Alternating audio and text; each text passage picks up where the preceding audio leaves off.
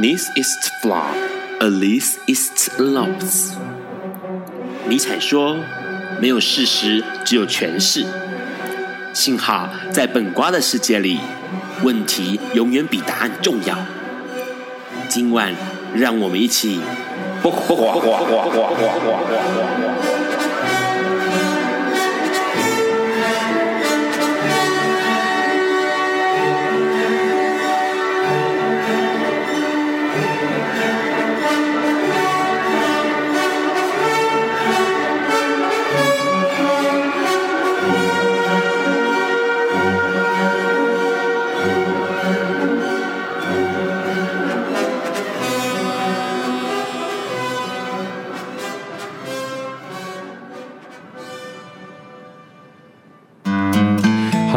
朋友，大家晚安。今天是二零一六年的八月二十五日，礼拜四，现在是晚上九点钟。你所收听到的是播瓜笨瓜秀 Live 直播。好，刚刚这个节目前，Ron 跟今天的来宾一直聊天哈，聊了一个多小时。好，这重点是呢，就是还是新闻还是要报，不然等下时间大家超过了就完蛋了。好，先讲第一个新闻。其实最近有发现一些事情，尤其是在八月二十四号，八月二十四号的凌晨呢，意大利的中部这个古城佩鲁贾这个附近呢，发生了瑞士规模六点二的地震哦。这个地震其实是蛮大的，因为在那个当地，其实很多的建筑物是避震效果不好的，所以其实即使在离震央超过二百二十公里哦，两百二十公里的那不勒斯还有波罗纳都可以感受到这个地震。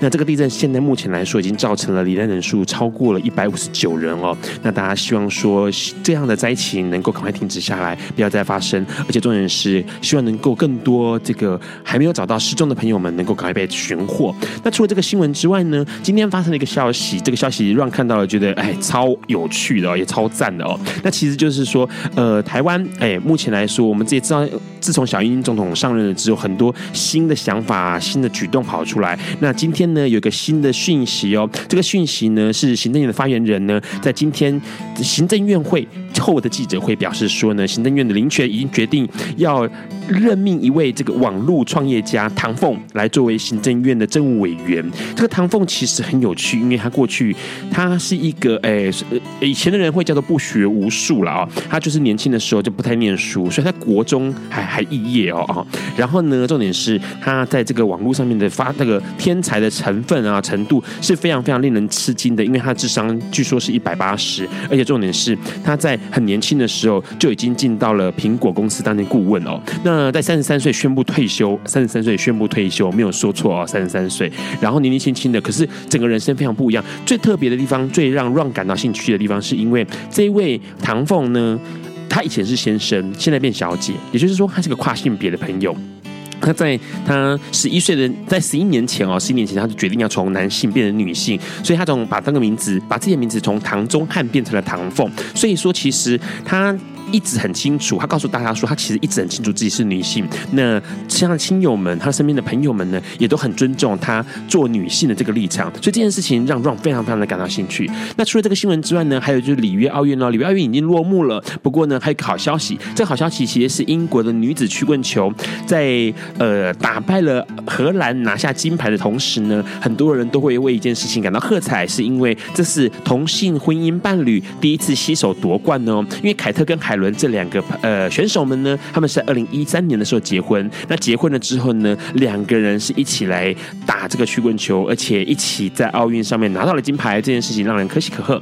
除了这个之外，还有一件事情，因为其实说实在话，当这个里约呃这个世界上发生的里约奥运，很多人在看到了关于同志、关于同志求婚，或者是上次有提到关于女同志的求婚，或者是男同志求婚，还有这个刚刚提到的是一对女同志一起夺金这件事情。但是其实，在不远的土耳其却发生了一件让人非常非常心痛的事情。这是八月二十二号的新闻，其实蛮多人都注意到这个消息了。因为其实八月二号这二十二号这一个性别倡议人权的，也是像性别的平权的社会运动人士呢，他在土耳其，他也是个跨性别朋友。那他在土耳其发生了他被强强奸，而且之后还烧死的状况。那这个事情呢发生的时候，他。不仅是弃尸街头，而且她的这个呃男友还有她的友人都只能靠仅存的肢体来做辨识。所以说，换句话，她在现场其实是非常非常的凄惨，而且非常非常的呃遇到很糟糕的情况哦。那当然呢，其实土耳其已经发动了整个警力来设法呃问问看是不是可能能够找到这样的情况，但是问题是警方却没有深入调查，最后都是不了了之的。所以整个的全球的 LGBT 团体都开始在质疑一件事情，就是土耳其到底面对性别议题是抱持什么样的态度？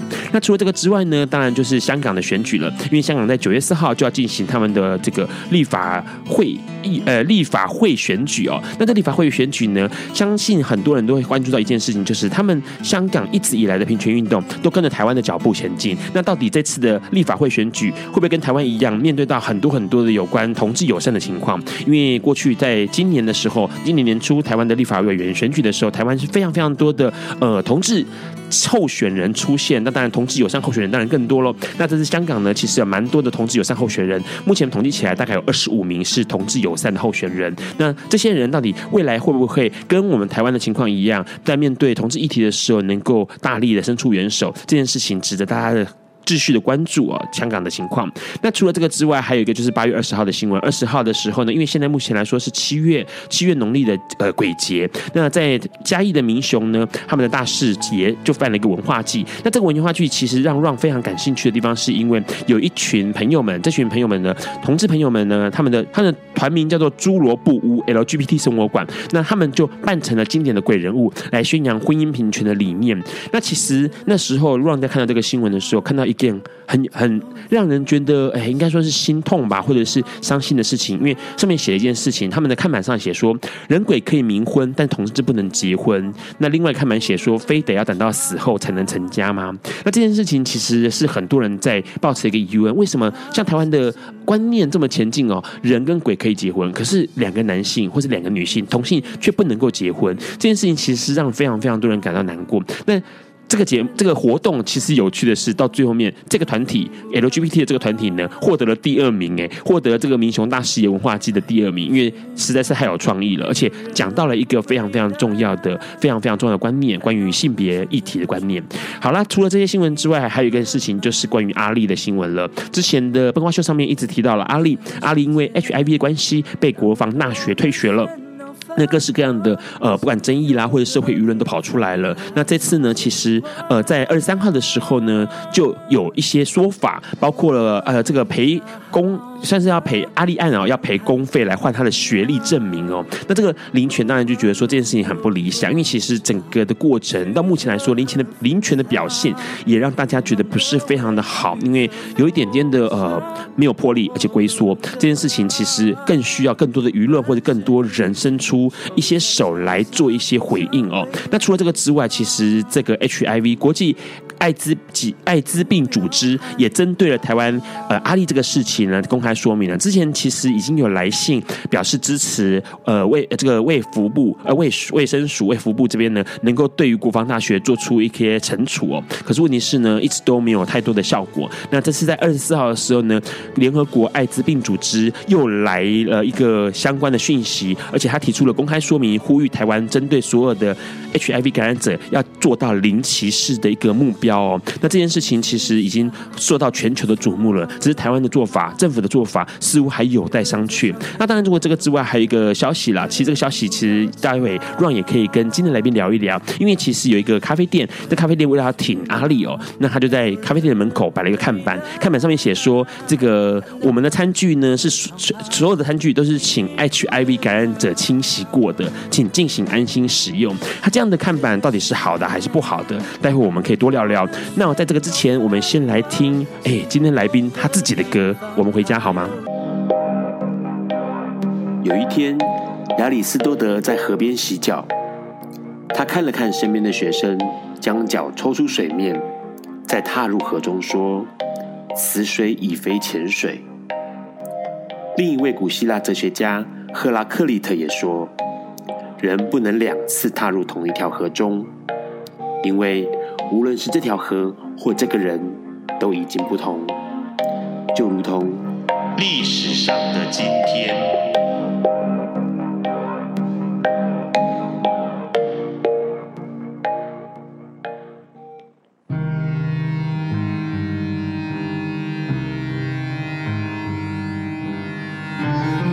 今天是二零一六年八月二十五日，一百八十六年前的今天，也就是一八三零年的八月二十五日，比利时的独立革命爆发了。一八三零年的七月二十七日，法国掀起了影响全欧洲的民主与自由浪潮的七月革命。短短一个月后，第一个受到七月革命影响的，就是位在西北欧的比利时。从十五世纪开始，比利时一直是欧洲几个大国轮流转手统治的地区，包括勃艮第、西班牙、奥地利和法国。拿破仑一世战败后，比利时并入了荷兰。然而，由于荷兰与比利时的民族结构不同，加上两者的宗教截然不同，荷兰通行新教，而比利时仍然是传统天主教。常年在荷兰国王威廉一世的统治下。对比利时人来说，在那个民主主义盛行的十九世纪，实在是难以忍受自己不是一个独立的民主国家。尤其比利时是一个工业与农业同样发达的国家，而荷兰的经济则是倚重商业与渔业。因此，每当荷兰实行偏重商业的自由贸易经济政策时，比利时就会希望用经贸保护政策来保障自己的工业。两种截然不同的经济结构，让比利时与荷兰的分歧日益增加。同时，比利时也很难忍受荷兰的种种限制与不平等的待遇。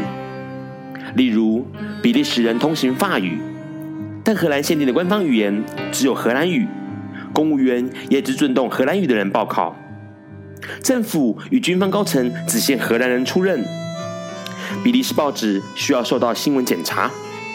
种种的种族歧视让比利时人忍无可忍。一八三零年，法国爆发了七月革命，比利时的人们也受到了七月革命成功的鼓舞。在物价上涨、高失业率持续的情况之下，比利时人在布鲁塞尔爆发了革命。革命军与荷兰政府军在街头发生战争。而民众也因为当时上演的一出以那不勒斯革命为背景的歌剧所鼓舞，纷纷加入了独立运动。这使得荷兰国王威廉一世不得不召开会议。当时，奥地利帝国、俄罗斯帝国以及普鲁士王国都希望能够阻止比利时独立，毕竟这是一八一五年维也纳会议中所制定的欧洲格局。然而，奥地利帝国与普鲁士王国在那个时候都被德意志革命运动所困，而俄罗斯帝国则忙于平定波兰革命，无力插手干预。反而是邻近的法国明显表示支持比利时革命。毕竟，比利时无论是在文化上、语言上或宗教上，都是与法国相似的。比利时人也相当倾向法国。而且更重要的是，最初荷兰就是为了反对法国才合并比利时。面对这样的局面，法国当然非常乐意看到比利时与荷兰分裂。此外，英国也对比利时独立感到同情，因为荷兰的商业发展迅速，对英国已经造成了威胁。如果比利时独立，可以有效打击荷兰。英国的算盘打得很深。认为，既然比利时已经公开的反对荷兰，这将会让法国有援助比利时的借口，并且发动军事行动。因此，应该立刻承认比利时的独立，以消减法国对比利时的增援。比利时在取得英法两国的默许和支持后，成立了临时政府，并拒绝和荷兰采取任何形式的共治。十月四日，比利时完全独立。并在隔年的一八三一年的二月公布了新的宪法。比利时这部新的宪法是欧洲当时最自由的。同一年的十一月，奥地利帝国、俄罗斯帝国、法兰西王国、联合王国，还有普鲁士王国这五强国家在条约中承认了比利时的独立，并且确保它永久中立国的地位。条约中更表示，这是为了欧洲的整体和平而对1815年维也纳会议的安排所做出的修订。不过，实际上这其实是在欧洲开了一个先例，显示出以革命运动来推倒维也纳会议的决定是可行的。而这也鼓舞了欧洲其他地方，在之后的数年间爆发了各种运动、各种革命，来争取民主主义以及自由主义。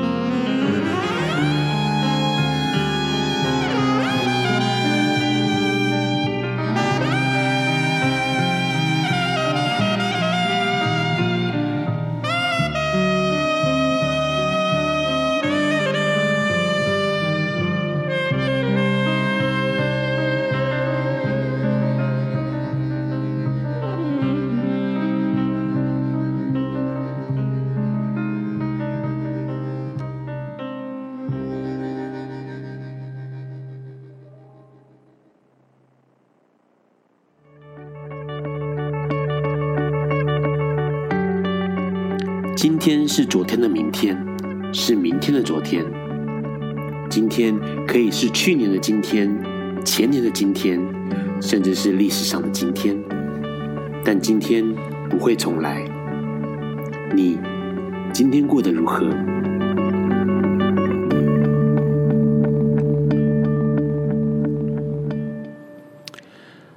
？Hello，各位朋友，你现在在收听的是《不挂笨瓜秀》Live 直播。哎，刚刚先听到了比利时的独立革命。其实革命，呃，或者是做很多事情，都是需要勇气的哦。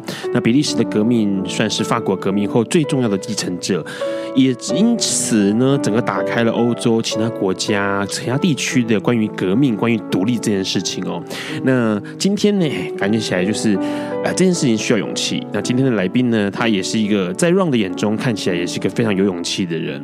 我们来宾自我介绍一下，Hello，Hello，大家好，我是邱庆伟，呃，然后 我是呃马来西亚来台湾发展的歌手，对，好，庆，叫就叫你庆伟就对了，对，对，好，幸伟，好哈。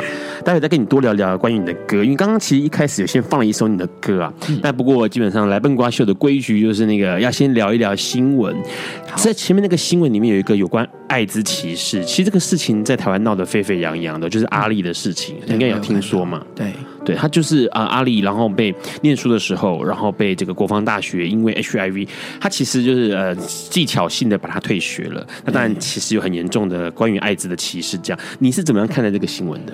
我觉得这个事情，嗯，我觉得其实整个整个新闻事件上，其实我看到的就是歧视跟偏见。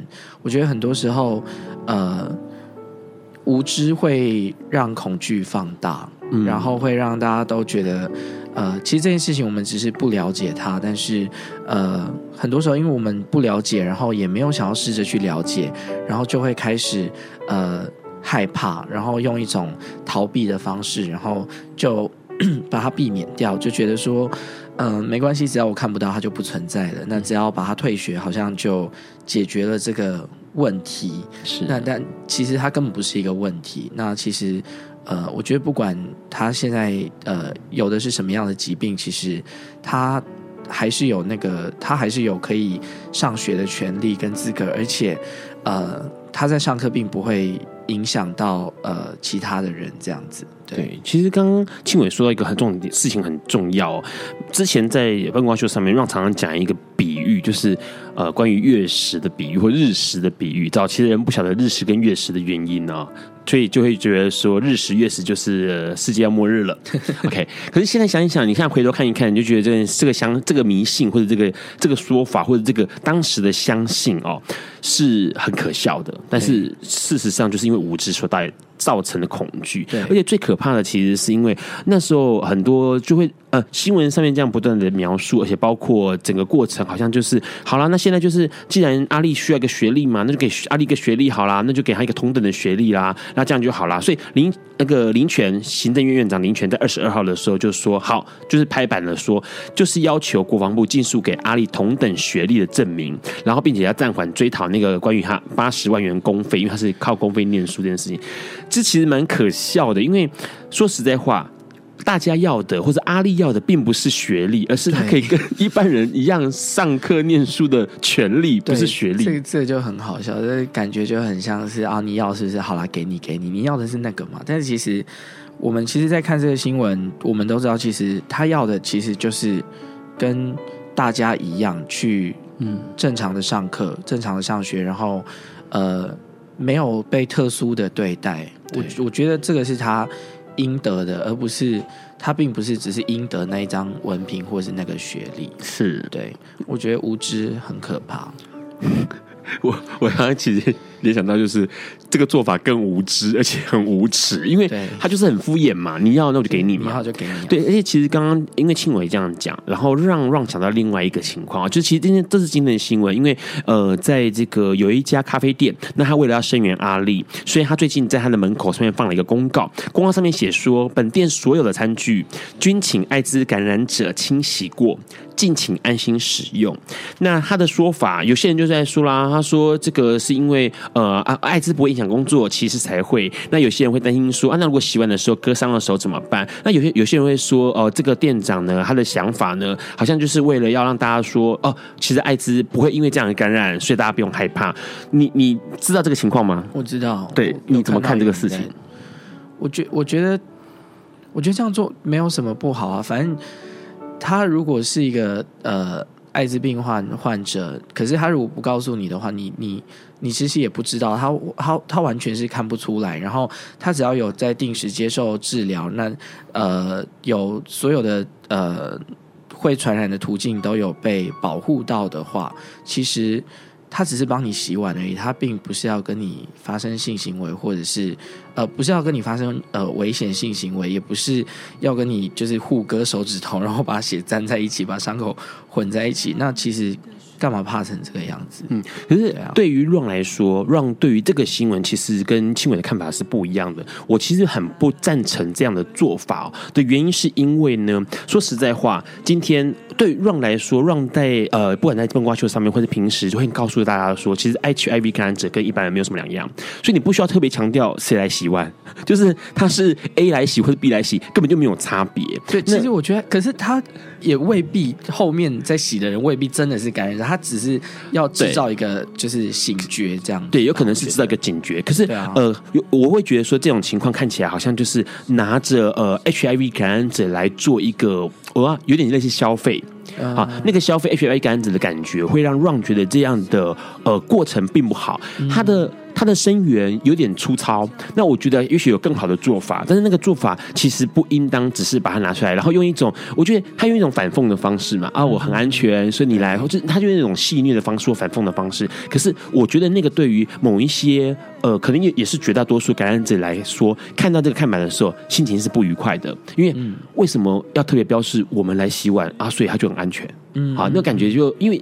对于大家来说，应该都一样啊。我我洗碗或是你洗碗，不是都一样？可为什么要特别标示说，因为我洗，所以它很安全，你可以安心使用？嗯、那个不知不觉间的呃微妙的歧视吧，或者是微妙的让人觉得不舒服的情绪，可能就会跑出来。那我觉得很多时候，在我们在做某些事情的时候，面对到不同的人或者不同族群的时候，可能设想要更周全一点点。那那个过程当中，可能会更精致。就像不管是面对谁都一样，就像哎邱庆伟自己的歌《某某某》这首歌一样，让我们先听这首歌，待会再回来聊聊。好了，你现在正在收听的是《笨瓜笨瓜秀》Live 直播。刚刚哎，先听到了邱庆伟自己的歌《某某某》，然后在第一段结束的时候呢，是听到了他自己的歌，哎，带我回家好吗？哎，我回家好吗？我们回家好吗？所以并没有好，他因为基本上刚刚在放音乐的时候呢。庆伟跟我讲说，跟 Ron 讲说，他其实很怕听到自己过去的作品或做过去的歌，为什么？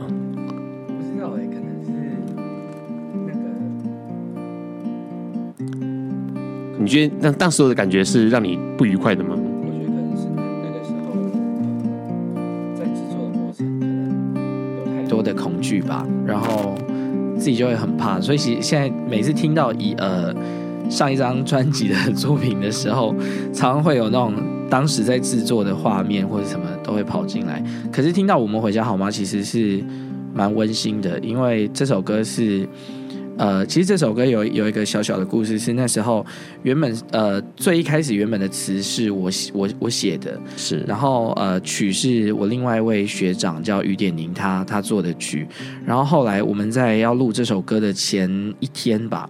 然后这呃作曲的学长就跟我讲说，哎，我我我其实好像我找了另外一个女生来填这首歌的词，你会介意吗？然后其实那找来这个填词人非常非常厉害，他是呃他叫黄子珊，那他在马来西亚拿过、嗯、呃好多的奖项，也是呃台湾金鼎奖某某一届的得主这样子。那呃他后来就重新填了这首词，那后来呃我就跟子珊变成非常非常要好的朋友，我们到现在都是我我大家觉得全世界最最要好的朋友就是他了这样子。你没有因为他取代你填词这件事情而愤怒？完全没有，因为我第一次看到他的词的时候，我降服了，我就我就傻掉了，哦、我就觉得天哪，就是到底谁，到底要有到到底要多细腻的感受才能写出这么细腻的的词？就是到底平时要观察多少东西，累积多少的的感觉，才可以写出这样子的文字？然后我觉得他太厉害了。所以就完全的被他打打倒了，就是好了，就臣服就对了。好，那另外一首某某某嘞，某某某对你来说是什么样的一个歌啊？某某某这首歌其实很特别，因为他在呃，其实我这首歌算是我翻唱的，是他在呃，我录这张专辑的大概快十年前，其实是马来西亚另外一部呃同志偶呃同志舞台剧。的呃主题曲是，然后是马来西亚非常有名的呃创作人叫彭学斌，他写的他的作品这样子，然后是呃好像是十年之后，那呃当时我们再拿回来唱，其实呃我小时候这首歌非常非常的红，然后其实常常都在电台听到，然后后来十年之后竟然自己有机会再重新演绎这首歌，其实那个心情很雀跃。很雀跃还是很害怕？很雀跃哦。为什么？因为通常来说，不是唱呃翻唱的很厉害的歌，都会觉得怕不晓得自己会唱的。呃，诠释的如何？因为那是第一次录专辑的时候，然后其实呃，在录专辑的过程，其实你你可能都其他的歌曲，你可能都只是听过 demo，或者是只是听过呃，对，就是反正都只能听到 demo。可是这一首歌是唯一一首歌，是我从以前就听到有人唱了，然后我就可以很容易就是带入那个曾经被呃曾经演绎过这首歌的人，他曾经投射给我的那个感觉去去唱，所以其实相相较来说是比较简单的。对，所以对你来说，其实你呃什么时候开始唱？你今年几岁？我今年二十五，二十五。所以你什么时候开始唱歌的？我大概我其实从很小很小的时候就到处、呃、比赛嘛，对，参加一些儿童的歌唱比赛。可是那个只是因为呃，我我小时候在保姆家长大，然后保姆觉得说呃，我好像。有事做，然后把你把你推去比赛，就好像很爱唱。就以前在看琼瑶连续剧或什么时候，就会跟着唱之类的。Okay. 然后他们就说：“哎、欸，要不然去比赛。”跟我妈商量说：“哎、欸、不然去比赛看看。”然后后来就去比赛，然后比的越来越多这样子。然后渐渐发现自己好像在以其实坦白说，以前在唱歌的时候是以前唱歌是因为渴望得到别人的。呃，支持跟鼓励，就因为小时候唱歌去比赛得奖回来，呃，大人就会觉得说啊，你很棒，嗯，然后就会因为想要得到那个称赞，所以去唱歌，然后这样子的其实一直延续到呃，其实是做完上一张专辑，然后在中间呃好好几年其实都没有在做专辑，反而是在呃常常会做一些自己的专场，做一些表演也呃音乐会的时候，反而其实才会。开始意识到，其实说，嗯，现在你唱歌已经不会得到这么多的认同，或者是那些认同其实已经不是那么重要了。反而是其实有时候是看到，呃，在听你的音乐或者是在听你表演的时候的那些呃观众听众他们的他们的那个感情释放出来或者是流露的时候，我觉得那个才是我后来呃继续唱歌的原因。对，所以没有人呃，比如说，因为那个认同，有些人的赞同哦，就是说，看你开始是说有人鼓励你或者赞美你，对，所以你获得就哎。有些这个听到的人的赞同或认同，那会不会有一种情况是，像有些人会看到哦，他的听众在哭，或者是说他的听众来告诉你说，因为你的歌曲，所以让我改变了什么？然后你有听过这样的的讯息过吗？我我以前我以前在马来西亚驻唱的时候，我以前是驻唱歌手，是，然后以前驻唱的时候就最喜欢唱一些很。就是很让人痛苦的歌，你知道，就是一些情歌。有时候，因为我们坐在台上，其实就会看到台下的观众，然后有时候看到那种单，就是一个人自己走进来的，然后一一进来就开始点酒的，你就知道说啊，他有问题，然后就开始唱一些歌，就是开始试探，去试探一下他的心情。然后有时候看到他以前啦，就是看到别人哭的时候，自己会很开心，就觉得说啊，我成功了这样子。我唱哭了，又唱哭了。对对对对对，以前会这样子，可是反而现在是会，我我我现在其实每次在做音乐会或者是什么，其实在把一些伤心的歌唱完之后，其实最后。呃，我都会用一些比较，也不能说开心的歌，但是就是比较平常心的的歌去去回馈给大家，因为我觉得其实人生不管再再怎么样，其实不管你现在多痛苦，或是不管你现在多快乐、多多多幸福、多兴奋，其实我觉得这些都都只是一个过程。你你现在伤心，不可能会永远的伤心。那你现在开心。也许也不会一直的都是这么的开心，因为人生就是会有不同的变化，那才才叫一个完整的人生。所以我我现在反而唱歌会比较是希望大家陪我，就是走一整个呃喜丧温暖的感觉，然后走完之后，大家散场之后就是。大家继续好好生活，这样子。这是二十五岁的人应该讲出来的话吗？应该不是吧？我是访问到了一个四十五岁的人吗？就是有谎报年龄，告诉我。因为其实刚刚庆伟讲到一个很有趣的观念，呃，凡是不管再大的风波哈，再湿的衣服都会干的一天，风波也会有平的一天哦。那同样的快快乐的心情，或者是很让人兴奋的事情，它也会有消失的时候。所以那个。其实那个状况会告诉大家，就是也许有一天你还是会回到，反正就是总归一句话，你还是会回到平常。那平常是什么？那个平常，你可能呃过去你会用一些刺激的东西，或者是呃强烈的情绪来逃避那个平常，因为你不敢面对平常，因为平常很可怕，欸。平常它就是平淡无无味的东西，但是它却是占有生命中大多数时间的东西。是，所以对你来说，你觉得唱歌是一件平常的事情吗？唱歌的意义是什么？对你来说？我我觉得唱歌是一件蛮平常的事情，因为我生活大部分的时候其实都在唱歌。我不管在洗澡，或是在煮饭做菜，甚至有时候去买东西，然后我随时就是都会哼出一些朋友的作品或是什么。反正我我无时无刻都在唱歌，然后唱歌对我来说的意义，其实对我自己来说，其实唱歌就是让自己呃抒发情绪的一种。那如果说是唱歌给别人听的话，我觉得就是帮别人抒发情绪的的一种。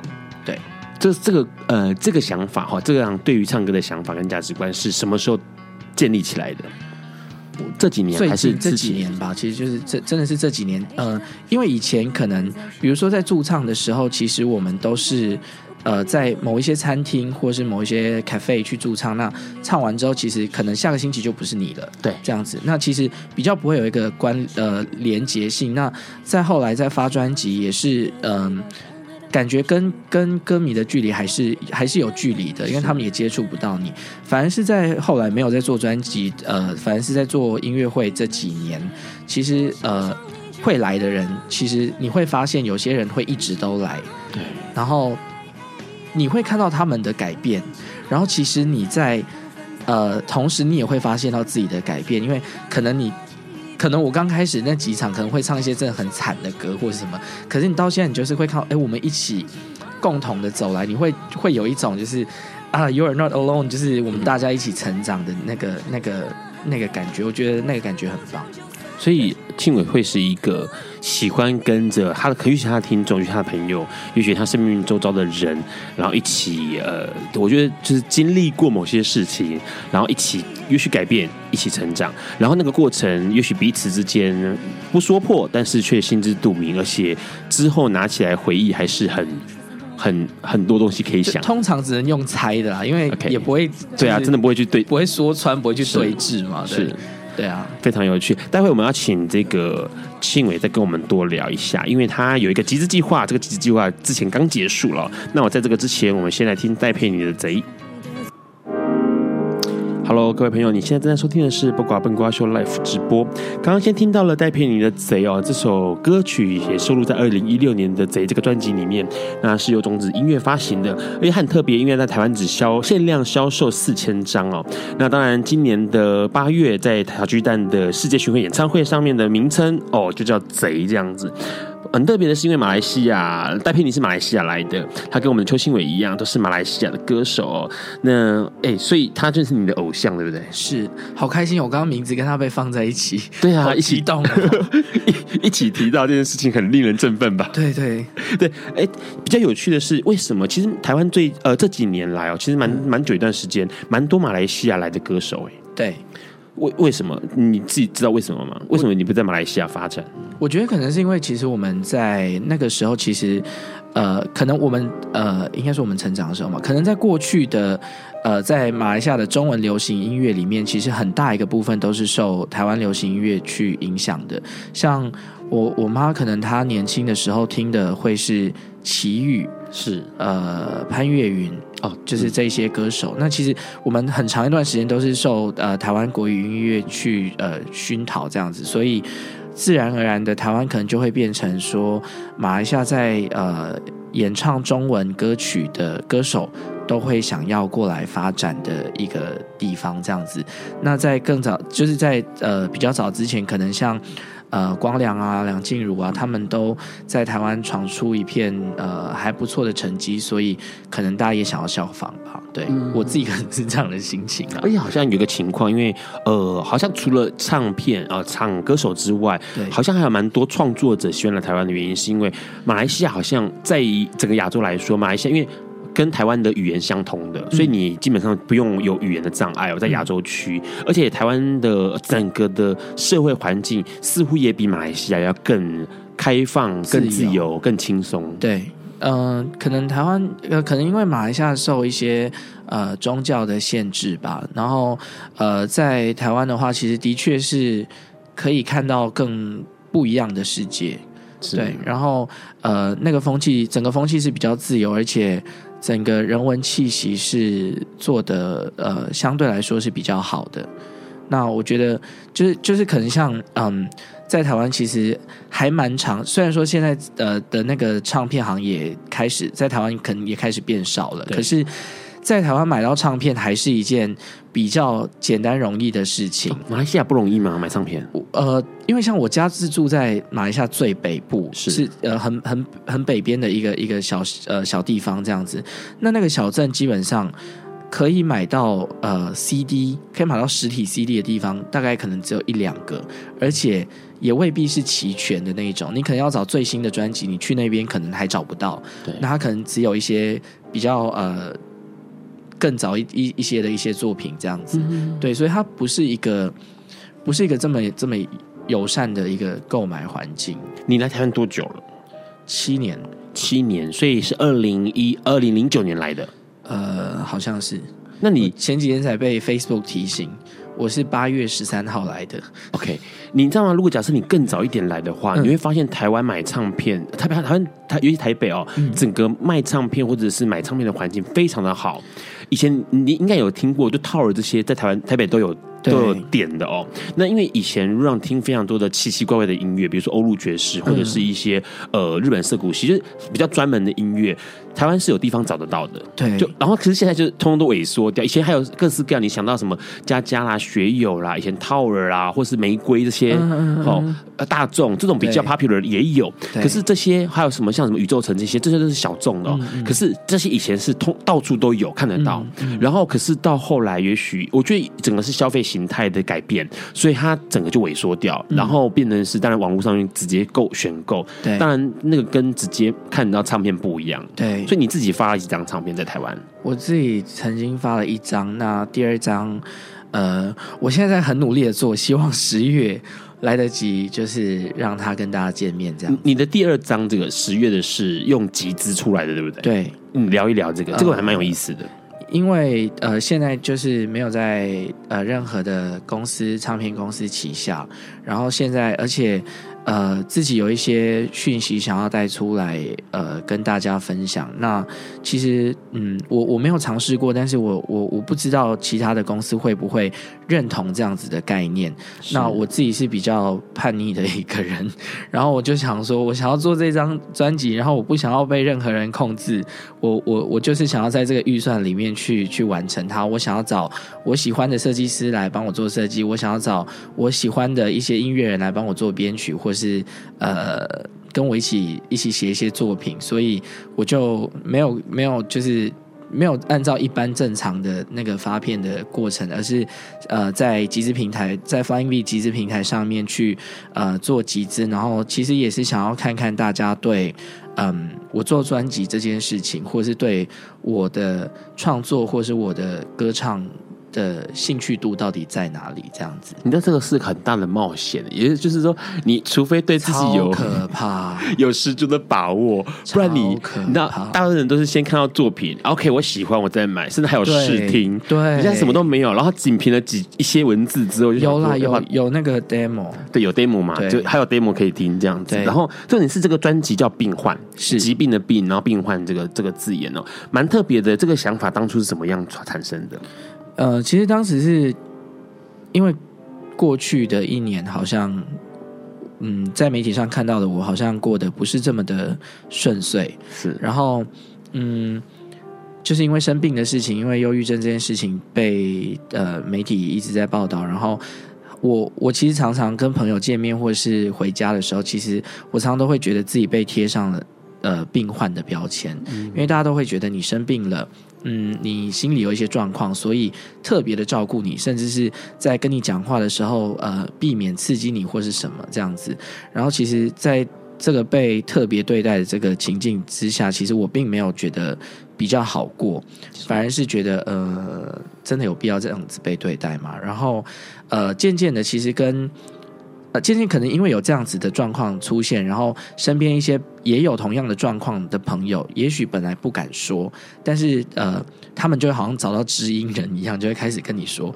然后渐渐，其实你会发现，其实你身边很多人，其实大家都有问题。其实大家生活并不是像你表面上看到的过得这么的如意，或是这么的顺遂。其实大家也有很多的问题，只是。大家也许不敢讲，大家也许没有时间去处理它。然后久而久之，后来其实是在讨论文案的时候，其实是跟嗯、呃、那个集资回馈的那个品相里面，其中一位呃做贴纸的设计师，他其实是平面设计师，叫黄范珍。然后其实是在跟他聊天的时候，其实。这个概念是他给我的，他就觉得说，其实每个人都是病患，每个人都有病，只是在于你要不要去面对他，跟你病的轻或重，那你要不要去呃，你要不要去治疗好他这样子？对。然后其实，对啊，我我觉得他其实讲的没错，其实大家都是大家都是病患。我觉得这张专辑其实是适合每个人呃都去听一听，然后呃在没有人知道的时候从。这些歌里面，从这些文字里面去偷到一些属于自己的感受，或是一些不敢不为人知的心情，这样子是。其实这个概念对于 Ron 来说很有趣的地方，是因为呃，Ron 呃印象很深刻，就是因为我小时候有偏头痛哦。嗯、那每次大家就是一偏头痛就会不舒服，然后当然家人就会说：“啊、你要头痛偏头痛，赶紧去看医生，来干嘛的？”嗯然后我就小时候我就讲出一个很，我觉得现在现在想想就是还蛮有趣，就会讲出一些话来反驳他们，就是说我希望维持，我还是想维持这个头痛，因为这个头痛可以提醒我我还活着。嗯，然后听起来好像煞有其事，可其实这样就好像家人有被吓到吧？小笑想说这个孩子怎么 gay 掰这样？可是其实对对我来说，其实现在想一想哦，呃，就像这一次在邀请庆伟来的时候，今天的文轩就特别提到一件事情：有时候站在谷底并不是一件坏事，因为站在谷底你可以抬头；如果你站在巅峰，你在站在上面的话，你就只能低头了哦。嗯，那那个东西不太一样，变成是说。就像过去让一场跟你告诉大家说，其实很多时候你不需要特别要让自己开心，你知道吗？就是不开心那就不开心，对，不需要告诉大家说一定要正面能量，然后一定要阳光开朗，不需要的。因为其实说实在话，如果你现在是不开心的，那就好好享受现在不开心的生活，或者是好好过过这个不开心的生活，因为。再过一阵子，你可能就开心了，然后你可能就忘记你不开心的样子。那不开心有不开心的感受，那开心也有开心的感受，这感受是不同的。当然就，就我觉得那当然不能放在一起相提并论，但两个一样珍贵，因为那都是你的经验。是对，所以其实待会我们要请这个庆伟再跟我们聊一些是关于他未来的情况哦，因为当然在台湾有很多的想法，然后他可能还会再做更多的事情。那在这个之前呢，我们先听听陈汉伟带来的《丢掉》。Hello，你现在正在说。爱因斯坦说：“这世界不会被那些作恶多端的人毁灭，而是冷眼旁观、选择缄默的人。”苏格拉底说：“世界上最快乐的事，莫过于为理想而奋斗。”今晚，谁来跟我们说悄悄话？名人悄悄话。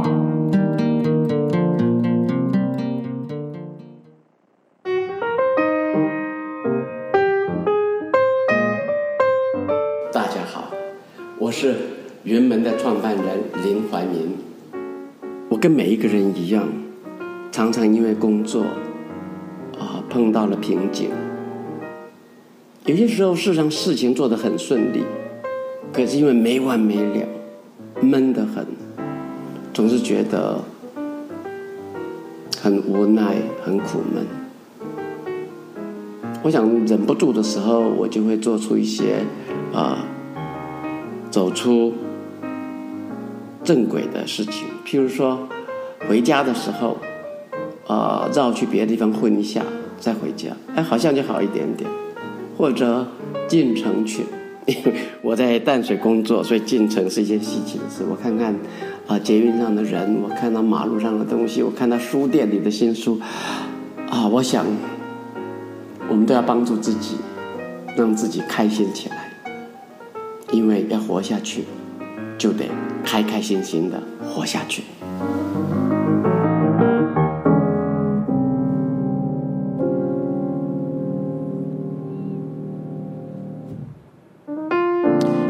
现在正在收听的是《不瓜笨瓜秀》Live 直播，哈哈！刚刚 Ron 又发生错误喽，开播将近一年了，发生两次抢话的情况，而且这次还是抢林老师的话。好啦，那个刚刚先听到了歌是陈汉伟的《丢掉》，哎，这个人很特别。那个庆伟给我们介绍一下。呃，汉伟是我很好的朋友，然后其实我们认识没有多久。那其实今天特别要提这首歌，是因为如果。呃，没有汉伟的话，其实就不会有丢掉这首歌的出现，呃，就不会有《冰环》这张专辑出现。因为呃，那时候其实自己有一次在回马来西亚的时候，其实。呃，突然间发现自己不知道可以干嘛，不知道自己继续下去还可以干嘛，然后其实就有一点想说，是不是该默默的把粉丝专业关掉，然后默默的就是呃离开当歌手这件事情。然后那个时候汉伟他们，那是我们第一次见面，汉伟他们就约我出来呃聊天，然后就给我听他们的 demo，就听到这一首歌，然后我们就在我们是凌晨三点多，我们就在。路上，我们就在麦当劳外面，然后就开始弹吉他唱歌。然后我隔天就呃飞回来台北了。然后就在我我我决定要离呃不当歌手那个时候呢，就他们出现了。然后他们让我听到他们 demo 之后，我突然之间有一个感觉，就是天哪，原来还有人在做这么有趣的事情。然后他们整张专辑非常有趣，呃，现在有在台湾上架。然后我我我在听到他们几首 demo 之后，真的觉得说。既然还有人在做这么有趣的事情，那感觉很像还是有希望，还是可以继续再玩一玩的这样子。然后我才继续做下去，然后才有呃病患前面集资啊，然后就是到现在呃专辑快完成的这件事情发生这样子。所以其实无形之间，他们给你了一些动力吧，应该算是动力吧。因为呃，让因为这个庆伟介绍，然后就开始找了一下陈汉伟的一些作品哦，很有趣，因为他尝试很多东西，然后对那个东西就是不是一般歌手会做的。对，你会发现他在他在玩音乐，然后他很开心的在做这件事情，他不是单纯的说我把音乐做掉，不是，他就想说这个弄一弄，那个弄一弄。所以刚刚其实，在丢掉这首歌里面，可以听到很多的。很多的乐器跑出来，比如说呃澳洲笛的乐器，然后一些这个康佳鼓、小鼓这些比较民族的东西跑进来。对，然后最后面还有那个呃，待会会放到了 Anna，就是也是庆伟的朋友庄启兴的和声。然后那个过程，你会听到那个过程当中，你没有办法定义它的。乐风是什么乐风？对，可是你觉得他他好像在很自在的弄一些东西，然后用他熟悉的方式。对，因为对于歌手或者对于创作者，因为创作者来说，你们熟悉的就是写曲。谱谱曲，然后写词，对，然后唱歌，然后这是你们擅长的工具，然后你们用这个工具在自在的做一些你想要做的好玩的事情。对对，因为他们并不是迎合，比如说现在什么乐器流行，嗯、或者现在什么曲风流行，然后他们就去做这件事情，而是他们最近发现这个东西很好玩，然后他们就想尽办法把它融入他们的创作里面，然后他们就去做这件事情。然后我觉得，而且他们。就是这一群人，他们真的是在玩音乐。他们其实现在在马来西亚在做一个叫“简单玩”的一个巡回，然后其实就是这几个人，然后他们就是在用很多不同的方式在在诠释他们的作品。我觉得好棒，我真的。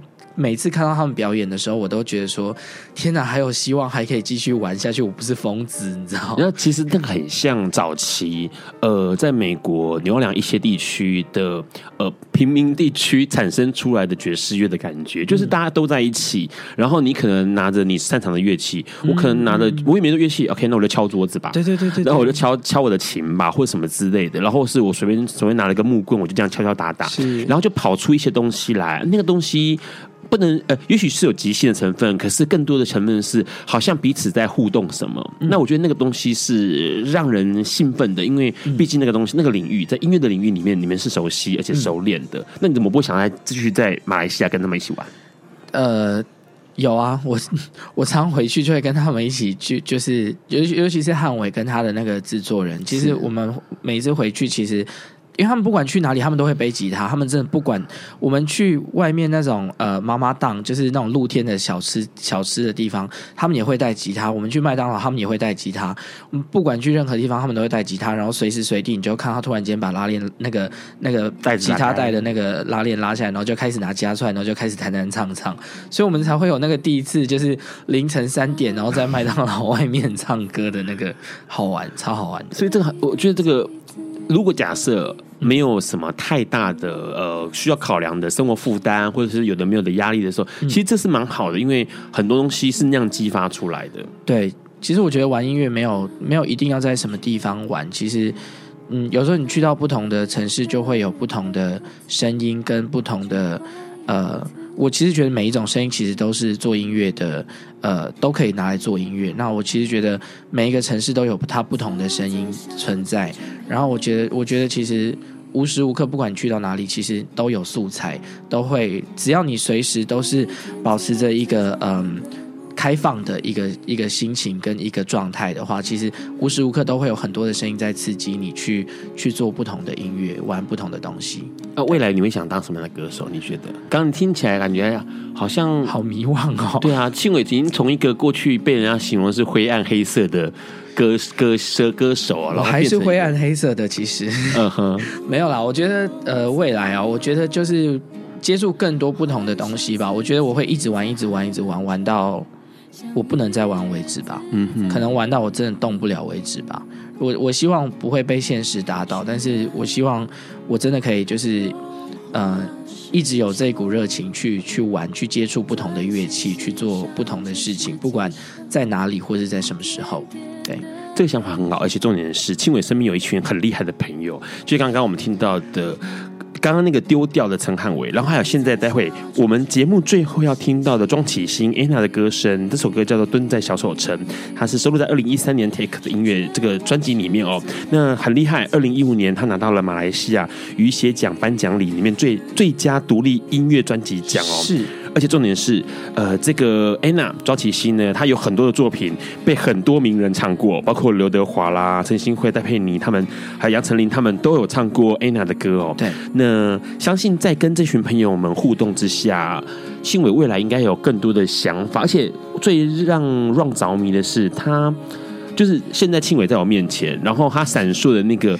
年轻孩子还有的赤子之心的目光，那个东西很重要，因为他对什么东西都是好奇的，他对很多事情是充满热情的。虽然的确有时候呈现出来是一些灰色的样子，但是问题是那个心是打开的。那打开的心很重要，因为你会接纳更多东西，然后你的视野会跟着看到不一样的高度跟不一样的频频率出现哦。那东西可能会刺激，不管是刺激你的作品也好，刺激你的人生也好。下次我们要再请庆伟来，等他专辑出来之后，一定要在节目上放放，因为那个 Ron 也是你的董事，我也有参加几次。谢谢你。是啊，好，下一周的来宾呢是彩虹重击龙舟队的小鲜肉小莫。彩虹重击龙舟队很特别，它是一群呃很厉害的年轻的同志们组成的一个龙舟队，而且。下个礼拜，哎，对，好像，哎，这个礼拜周末他们要去比赛。明年的端午，哎，端午节也要他们也会有出来人比赛。那今天节目到这里告个段落，我们赶快听安娜的歌声。晚安喽，大家，晚安，拜拜。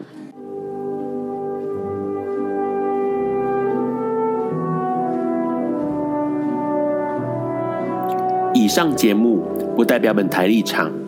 感谢路德协会与中华电信协助播出。